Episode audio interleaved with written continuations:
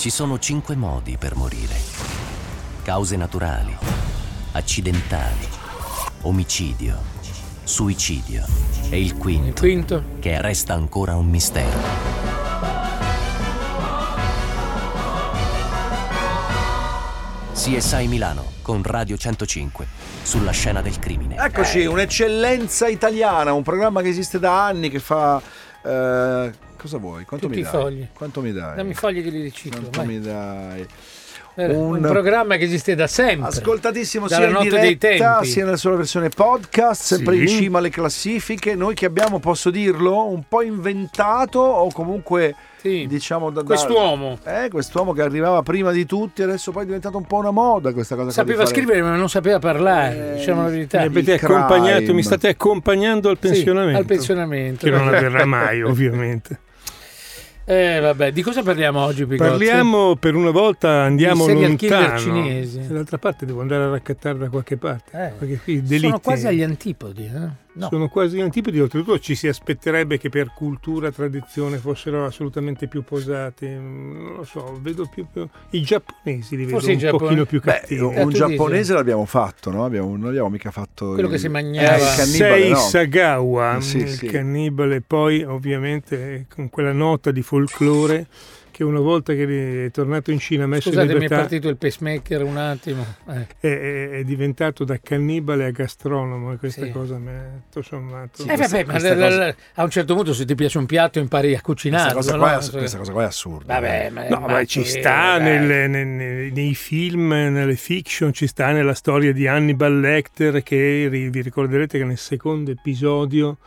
Invitava eh, un amico a cena. No, il primo si chiudeva con la cena. Ah, Il secondo si apriva con lui che eh, era nel loggione del teatro ad ascoltare una sonata in cui gli archi la, gioca- la facevano da padrone perché c'era qualcuno che voleva mangiare. e lui che si vede inquadrato, Anthony Hopkins, con la faccia assolutamente disperata dalle stecche eh, del primo violino. E naturalmente poi il passaggio successivo è Che sa magna. gli amici del loggione a casa di Hannibal Lecter che eh, per No! cena e dicono non è, ma che, oh, che grande questo fegato trifolato era comunque del fegato è presentato in maniera Ah, io da- non da- ho visto il secondo, ma quindi lui, si fa, lui fa giustizia alla musica così. eh, diciamo che eh, danno per scomparso il primo violino che era atteso per cena Poi lui lo, ha deciso lo che- spettatore fa quel salto, non viene proprio esplicitato, però Beh, il, conce- il concetto è buonissimo questo piatto eh, Eh, quindi lui, che ci proponi quindi lui a un certo punto eh, cioè va a cena con il Non lo violinista. organizza lui Sì, appunto. eh, uno degli invitati è il violinista, il che però violinista- e purtroppo perché? Perché ha steccato, ha Perché scelto lui. Cavolo. E poi c'è, c'è quell'altra scena in cui lui dice ho adorato mangiare la fiorentina. La carne? No, la squadra. No, non l'ho mai detto, però ci poteva stare. Sei scemo, io per, per un attimo ci ho creduto, vabbè. Eh, no, devo dire che ovviamente eh, non a caso ha vinto premi Oscar e non a caso il libro è assolutamente un precursore del genere. Come si chiamava l'autore? Si chiama, Eh? Thomas Harris. Thomas Harris, giusto. Eh, È e- uno di quelli che vendono no, tantissimo. Sì, ma il problema è che ha studiato moltissimo. Prima ha frequentato l'Accademia dell'FBI, l'unità di scienze del comportamento a Quantico, per vedere come andava. Mm, Poi è venuto ad assistere a tutte le udienze del mostro di Firenze, perché a un certo punto aveva pensato di introdurre il secondo capitolo della saga è ambientato, poi Hannibal è ambientato a Firenze. Ehm, devo dire che ci sta però, e ci sta con l'intelligenza di Thomas Harris che ha infilato nel suo libro questi dettagli per cui l'unica cosa che attrae il serial killer è la bellezza della perfezione simmetrica. Mm.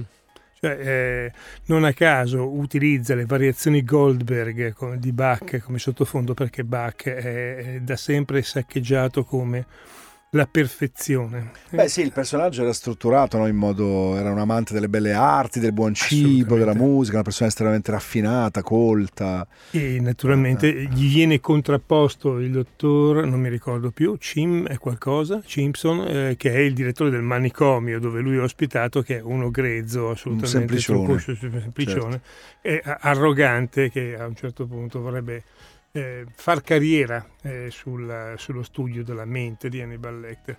Eh, per cui noi siamo sempre, da sempre abituati un po' a paesi come l'America, vabbè, a patria dei serial killer, in realtà ci dimentichiamo che altri popoli lontani.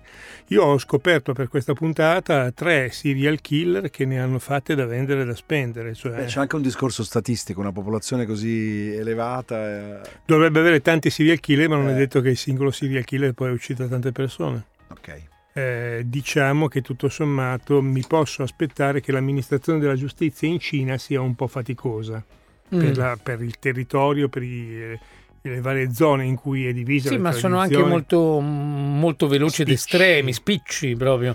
Eh, cioè, anche in questa cosa diciamo che le storie sono eh, due, mm, una, una e mezza eh, decisamente spiccia e una e mezza particolarmente no, per cui direi che poi chiuderemo anche con una chicca di sorpresa di una situazione assolutamente controcorrente. Quindi un serial killer per ogni blocco e per ogni scheda di oggi? Yes, tre, tre in, in, epoche diverse, due più vicini a noi e contemporanei e questo fa, colpisce. Uno addirittura è stato arrestato nel 2003, quindi stiamo parlando di killer, serial killer del terzo, terzo Contemporanei millennio. Assolutamente. Io andrei con la prima parte Andiamo. della scheda e, e con il primo serial killer. Siamo sempre portati a pensare che con rare eccezioni i serial killer siano legati alla cultura americana. Certo non mancano ottimi rappresentanti in altri paesi, così come in Italia, dal mostro di Firenze a Donato Bilancia, ma nulla di paragonabile a Jeffrey Dahmer o Ted Bundy. La prima storia è quella di Liu Penli, la cui data di nascita è sconosciuta, ma che per certo ha vissuto un secolo prima della nascita di Cristo membro della nobile dinastia degli Han, nipote e cugino di imperatori, primogenito di quattro fratelli. Dopo anni di governo Pengli si fa sempre più crudele e ambizioso. Raccoglie un piccolo gruppo di schiavi e con questi organizza aggressioni e rapine ai danni dei più facoltosi tra i suoi concittadini. Particolare e ancora più inquietante, sembra farlo per divertimento e non per una brama di ricchezza. Nel corso delle sue scorribande sembra trovare piacere nell'uccidere, tanto che si stima abbia ammazzato almeno un centinaio di vittime.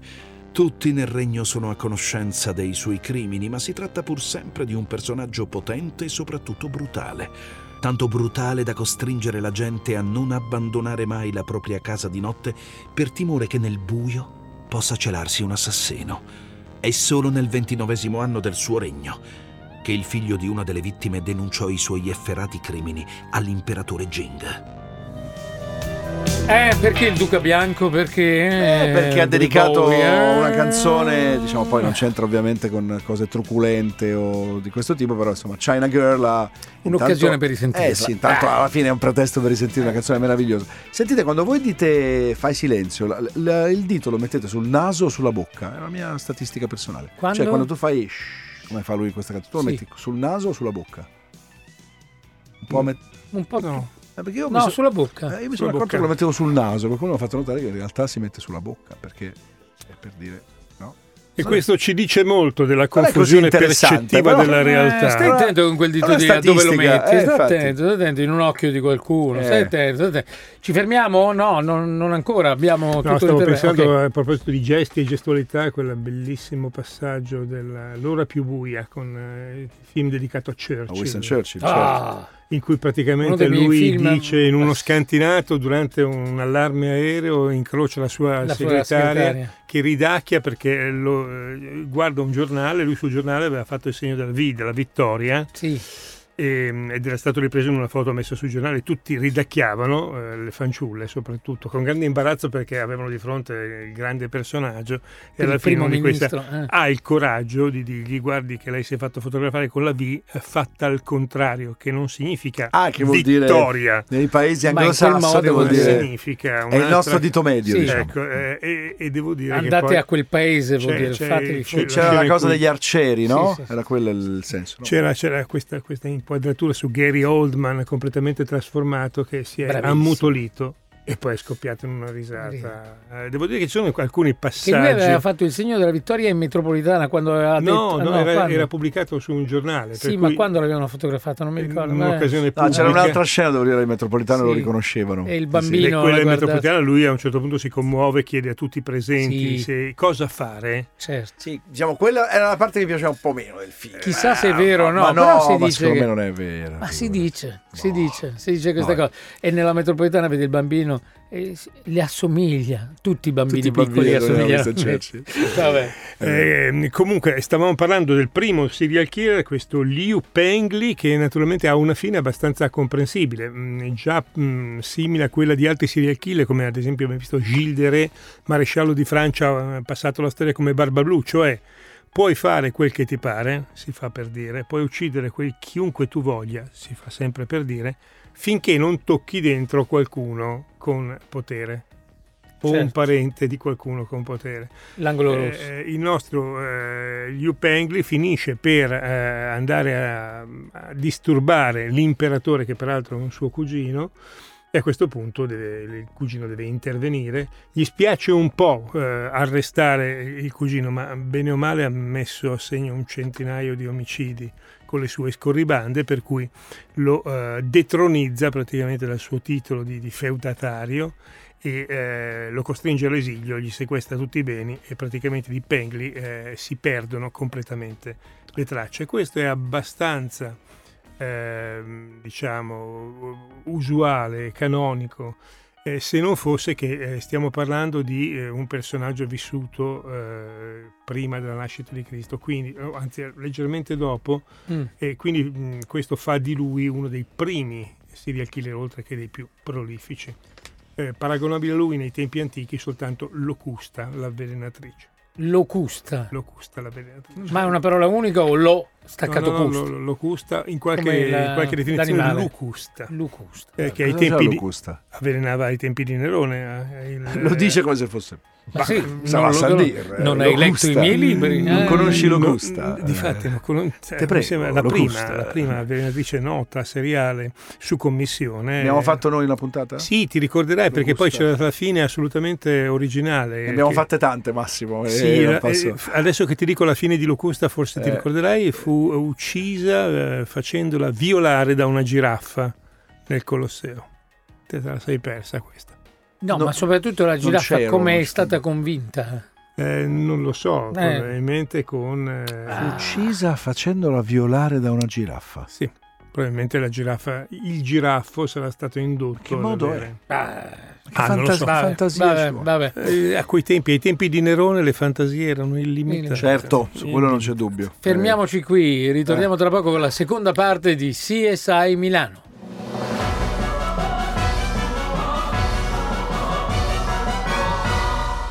CSI Milano torna tra poco sulla scena del crimine. Vedi, un ascoltatore giustamente dice Jason Derulo, anzi Derullo, il, più, il cantante più amato degli imbianchini, perché con, con questo, vabbè. Gli ascoltatori sono esattamente come noi, grande Picozzi, capisci? Sì, stavo pensando ogni tanto eh. che il, il tuo così, bagaglio di battute è infinito, esattamente come in serial killer. Sono io, sono così, sono così. Ma Sei questa un... non è mia, eh? il cantante più amato degli imbianchini, quindi eh, saranno degli imbianchini. Senti, senti Massimo, Tony sì. col baffo è un po' serial killeresco, secondo te? Cioè più minaccioso che senza, che di prima, insomma.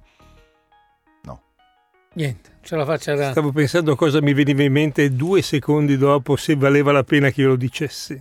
Cosa ti veniva in mente? Danny De Vito. Tony? Gio, Gio Pesci mio cugino Vincenzo. da giovane, è vero. Ma mio cugino Vincenzo non ha i baffi, eh? Ma è... Gio Pesci non ha i baffi. È, tutto il resto. È tutto il resto. Vabbè, ma stavamo parlando dei baffi. Eh, vabbè, Gio, Gio, Gio, Pesci è già abbastanza. eh, torniamo ai nostri serial killer cinesi. Sì. Il secondo della lista e poi anche diciamo il più eh, terribile. Eh, Yang Xinai nasce praticamente nel 68, quindi abbiamo un serial killer recentissimo, tant'è che è quello che vi dicevo che poi verrà catturato nel 2003, quindi assolutamente contemporaneo. Quindi abbiamo fatto un salto di 2000 anni. Mi ha fatto un salto di 2000 anni e io direi di andare con la seconda parte della scheda che ci racconta un po' di questo serial killer. Yang Shinai nasce in una famiglia povera nel luglio del 1968. È il più giovane di quattro figli e tutti lo conoscono come una persona tranquilla, forse un po' introversa, con una gran passione per la pittura. È un ragazzo intelligente che a 17 anni decide di lasciare la scuola e la famiglia. Si mantiene con piccoli lavori saltuari e nel 1988, all'età di 20 anni, la sua vita prende una brutta piega. Succede perché lo sorprendono mentre commette un furto con scasso e per un crimine del genere in Cina. Ci sono i lavori forzati. Ci passa tre anni e appena uscito di galera viene nuovamente arrestato per la stessa accusa e condannato a una pena più severa in un altro campo di detenzione.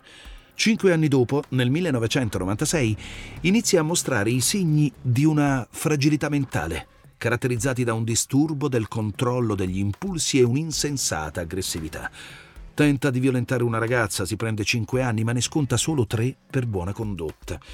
Nel 1999 conosce una ragazza con la quale si confida, ma appena lei sente la storia, decide che è meglio allontanarsi. Probabilmente è quella la molla che scatta e che trasforma Shinai in un serial killer. Tra il 2000 e il 2003, le vittime accertate della sua furia omicida sono ben 97. Mazza. Ritorniamo a noi. Eh beh, Devo ritorniamo di noi. dire ammazza, ogni volta mi viene a dire che è un mio intercalare, ma non mm. è giusto. Beh, diciamo che in questa storia ci sono un po' tante cose che abbiamo imparato a conoscere o riconoscere nei serial killer. C'è un momento scatenante, c'è un, una- un precedente di reati minori, cosiddetti minori, cioè contro soprattutto la proprietà, fin quando a un certo punto lui, eh, arrestato per eh, rapine, per furti, eccetera, eccetera, viene mm, messo in carcere. Sì, in campo di lavoro. E naturalmente primo- la prima considerazione è che evidentemente i campi di lavoro costruiti con eh, l'intento di risocializzare in realtà addestrano alcune personalità a diventare dei perfetti criminali. Quindi quando lui esce eh, ha questa- questo impulso di- di- di aggredire una ragazza eh, assolutamente fuori da ogni controllo e eh, c'è poi questo- questa situazione in cui c'è un fattore scatenante, cioè la ragazza con cui lui si sistema e di cui sembra fidarsi, innamorarsi è una parola grossa per un serial killer, eh, sembra fidarsi quando si confida, gli racconta di avere aggredito un'altra ragazza, decide di lasciarlo e da lì parte l'escalation omicida. Io ci credo un po' poco a questi fattori scatenanti, se non il fatto che siano in, in sintonia, cioè con quello che è già eh, è occorso. Ad esempio, quello che più mi viene in mente più, più eclatante è la storia di Ted Bundy, che a un certo punto, eh, da bambino, con- un padre adottivo, con un, un pasticcio, per cui gli viene rivelato di non essere figlio di quel personaggio quando già un, un ragazzino, Ecco, da lì lui eh, se la prende con figure, con fanciulle che mh, si dirà essere assolutamente identiche alla prima ragazza che lo aveva abbandonato. Eh, Come ci- se non avesse mai superato diciamo, Sì, quella cioè, delusione. eh, Mm. Diciamo che la prima ragazza che lo abbandona gli riapre il trauma eh, familiare e a un certo punto la ragazza che lo abbandona gli apre eh, il desiderio di vendicarsi e di aggredire tutte le ragazze che assomigliavano alla prima che lo cioè, aveva lasciato. l'odio, li scatena l'odio. Sì, però anche qui con un pochino di critiche. Ad esempio, eh, Ted Bundy ha ucciso rigorosamente ragazze universitarie con i capelli scuri e pettinate con la riga e mezzo. Sì.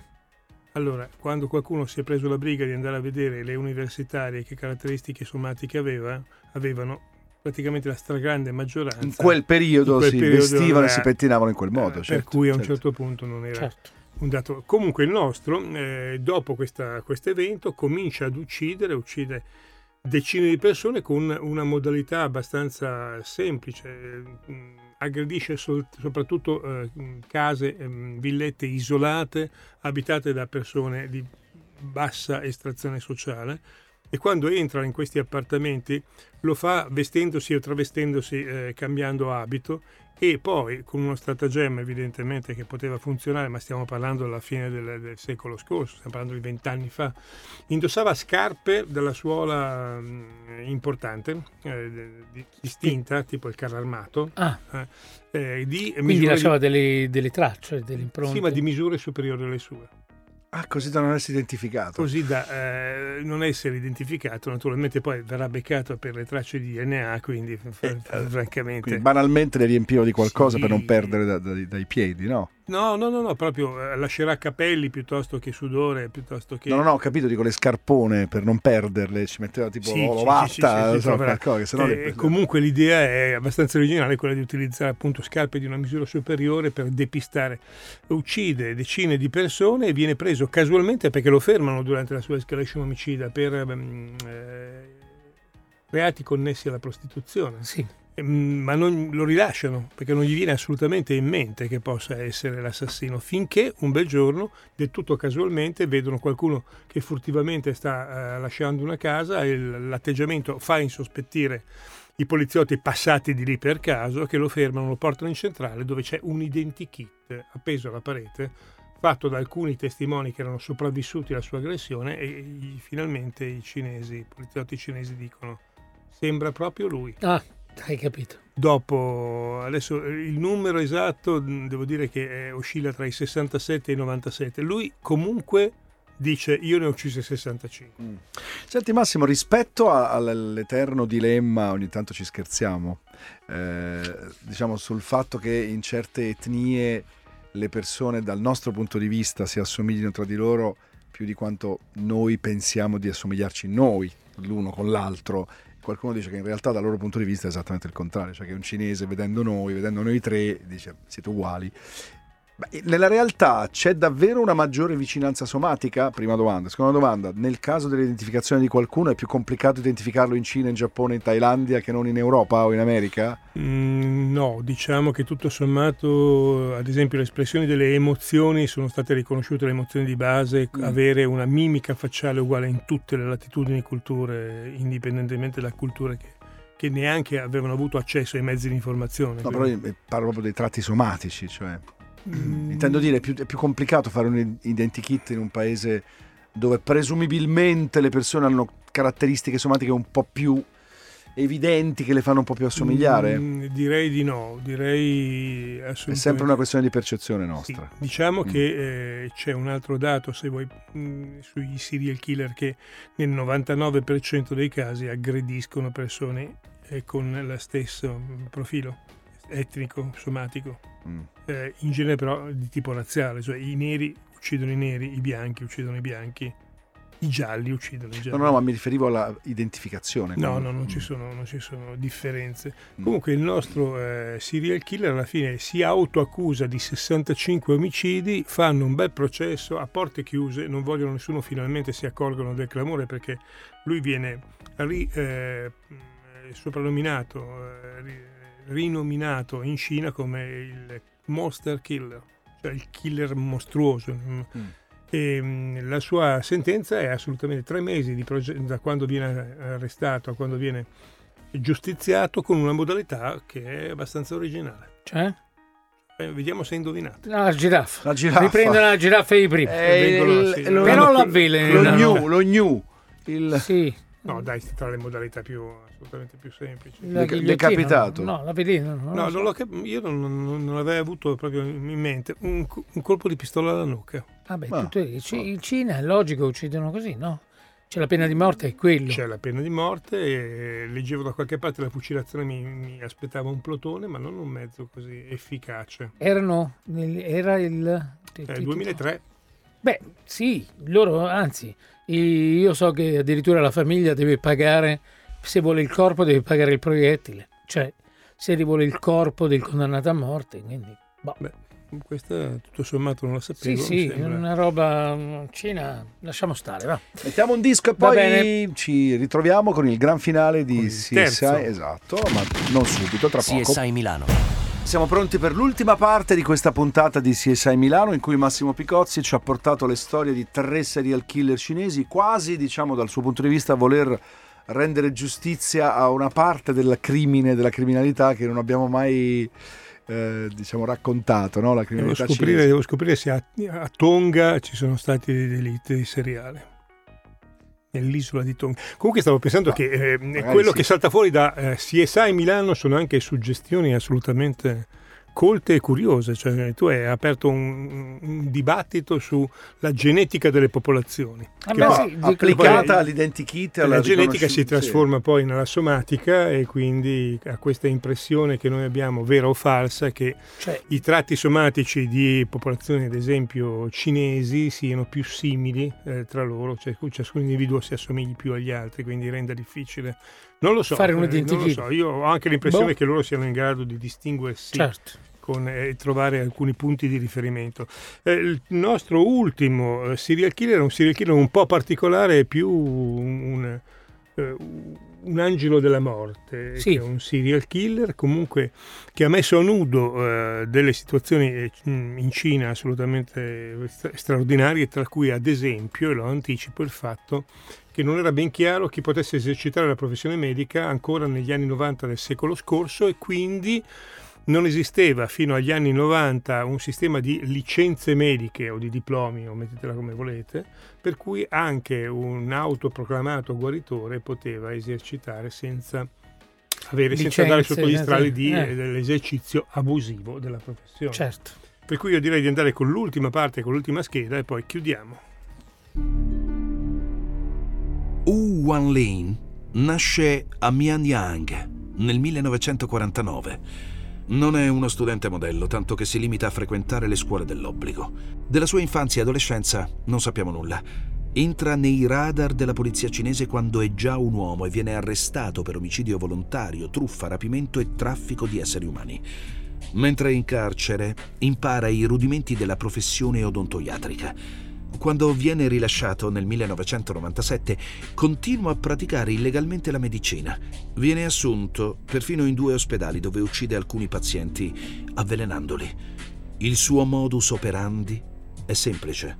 Spacciandosi per medico, riesce a creare un clima di grande fiducia con chi intende affidarsi alle sue cure cure che consistono nella somministrazione di infusi di erbe cui Wu Wanlin aggiunge dosi letali di solfato di sodio.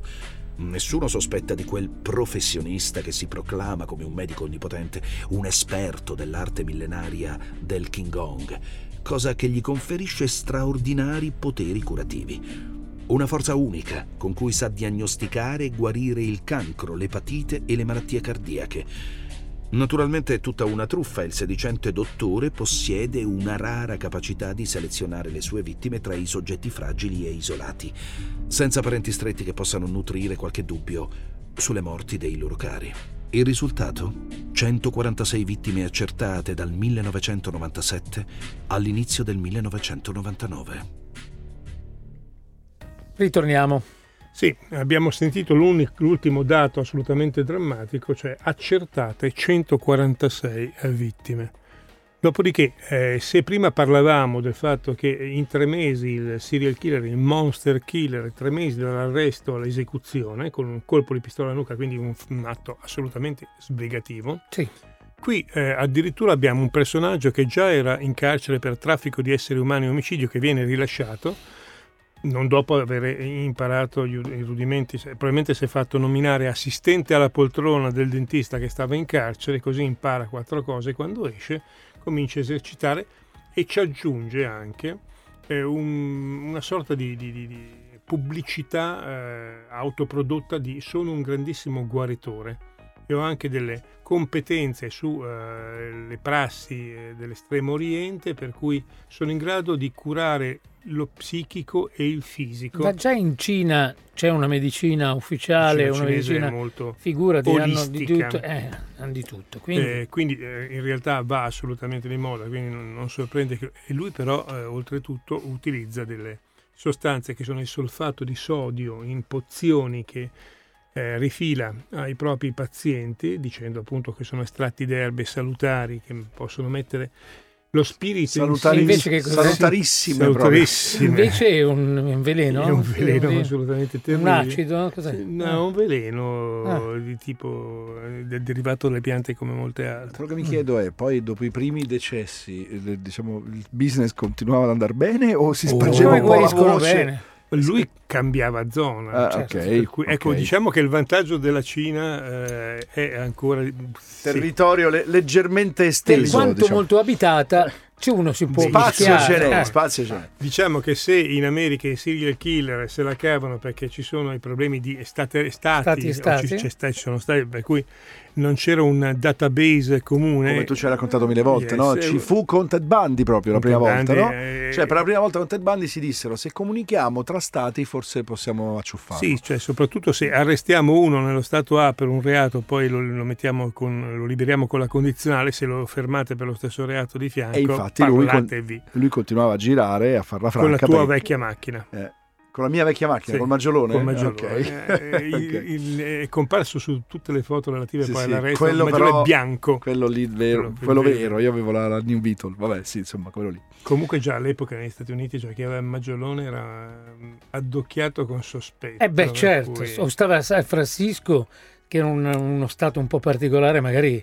Eh, Comunque stavo pensando Cioè, era una poi- macchina europea, scusa, Sì. all'epoca, proprio. Però sai che invece in America aveva un grande, credo avesse un grande successo. Sì, ma era molto hippie, no? Sì, era un po' hippie, era un po' hippie, hippie, eh. certo, è il certo. motivo per cui tratti della personalità di Ted Bundy e di Rosario Pellecchia si Sì, eh, sì. avvicinano. E io lo volevo dire, ma, Perché la scelta di una Ma io non sono bello, quel- invece lui era bello. Ah. No, era il serial killer bello. ma avete rovinato questa cosa di Gio Pesci. Io pensavo di essere Al Pacino, non parlo più, non parlo più.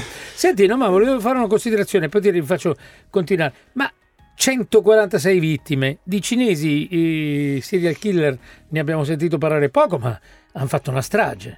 Cioè, Eh, forse perché è tanto abitata la Cina hanno trovato Sì, veramente sì, pan sì. per i loro Lo- denti. lo- lui si spostava, quindi in realtà, oltretutto, peraltro, le morti potevano essere eh, così. Dal 97 al 99, perdone, due anni. Sì. Due anni? dopo. Tre? Vogliamo fare tre? Sono 97, mille giorni. 98, no? Mille giorni, 146 vittime. Fai un po' il conto. Uno ogni di- dieci giorni, Uno ogni- sì. uno ogni otto, uno- una settimana. Una settimana. Sì, ma ogni tanto faceva Sì, sconto comitive, per cui in realtà secondo me ne usciva due o tre la famiglia volta. insieme. Cioè, Massimo, se Eh, posso vabbè. permettermi, tu a volte Sono indulgo quello Dio che si mio. chiama... ti, cioè, ti scatta una specie di cinismo legato Sì. comunque al fatto che tu sei molto esperto di queste cose, però non puoi dire sconto comitive parlando di un uccidere la Stavo gente. pensando che si chiama Galgen Humor, umorismo patibolare. Eh sì, Eh sì, l'avevi, l'avevi- ce l'avevi già detto una volta. vabbè. Eh, È un poi modo sai per- cos'è che mi fa impazzire? Che a lui cioè, que- Picozzi ha un'immunità. Se noi dicessimo una cosa così ci insulterebbero. Picozzi non lo insultano mai. Perché non lo insultate Poi, poverini, faceva, faceva anche fuori quelli che già soffrivano. Sì, sì, sì, Gente sì. con malattie Lo so che non devo dire pesanti, eh. più il buon eh, Eh. killer. Comunque Buon il nostro, Hu il nostro, e vi avevo promesso anche una chiusura un po' così, cioè giusto perché siamo alla fine degli anni 90 appunto, quindi 20 anni fa, non c'è una legge su- che de- delimita mh, ben precisamente il ruolo e i compiti dei medici e lui con 149 cri- vittime accertate, sapete che cosa si prende di galera? Cosa? 15 anni. Ma come mai erano così all'epoca? Cioè, non capisco. Perché alla fine gli accertati sono questi, quelli che gli accollano so- sono soltanto due, buona condotta, eccetera, eccetera. Buona Lui- condotta. Buona condotta. 146 vittime, buona Sì, io condotta. Ma dovessi- in carcere Ma ho io capito, Zero, in no, carcere ma- zero. Ma non vale, un è zero. seriale che non si comporta bene. Eh, ma ho capito, se lo- Eh. cioè, il cane morde, però se lo leghi, È stato uno capito, non scandalo, morde. è stato non uno non scandalo è ma per buono. cavilli burocratici, giuridici, leggi, Micheleggina, eccetera, eccetera. Lui si è preso 15 anni ed è uscito nel 2015. Quindi è Va a piede bene. libero attualmente? Sì, potresti anche. Io, Un saluto agli non, amici sapere, cinesi. no, per non sapere nelle regioni schiena, io non vado più da quella parte. Neanche via Paolo Santo, Eh, esattamente, non l'ho detto. Grazie io, Massimo, ci Grazie, vediamo grazie. martedì. E alla prossima. CSI Milano torna la prossima settimana con Radio 105 su una nuova scena del crimine.